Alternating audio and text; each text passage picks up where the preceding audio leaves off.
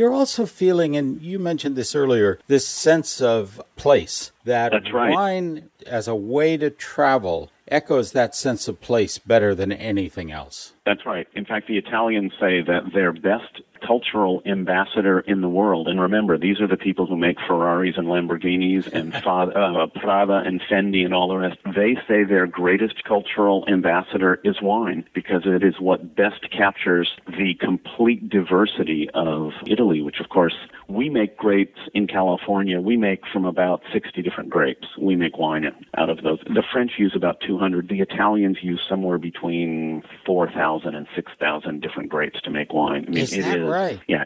Every little town in Italy has its own story, its own grape, its own wine, and, and yeah, that's the fun of it. Totally. Well, and that's another reason that we've tied travel to wine here at uh, Traveling because it is a great. Who needs an excuse to travel? But if you need an excuse to travel, maybe in a different way, to learn yep. things in a different way, uh, plotting your own wine tour is not a bad idea. You mentioned that these wine areas, even in the United States, are amazing ways to taste some great wine. I would think that almost eight, every state state tourism office has some kind of wine tour because I think you're right, Paul. Every state is growing wine. I hope they do. And the numbers sometimes astonish people, but there are hundreds of wineries in Texas, hundreds of wineries in Missouri, over a hundred wineries in Illinois and in Iowa. It's not just one or two crazy people trying to do this. This is a real movement. There are wineries all over the country. And I hope the local tourism board is doing it because to me, wine is the most intimate expression of human culture. You can look at a painting, you can listen to music, you can walk through a museum, but the only stuff that actually goes into your body and becomes part of you is the food and wine. And that to me is the most intimate understanding of a culture. And I think that I know there are people who just drink wine, but for me, food and wine have always gone together. And of course, there are, you know, I've been to some great dinners with chefs pairing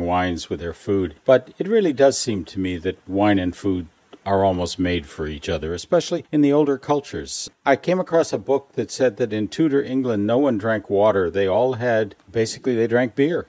so, well, they had to because up until Louis Pasteur in the 1840s, if you drank water anywhere in Western Europe, you were pretty much committing suicide. You'd better drink wine or beer because it was the only thing that was safe to drink. Think of it whole countries living life with a buzz. Yes, absolutely.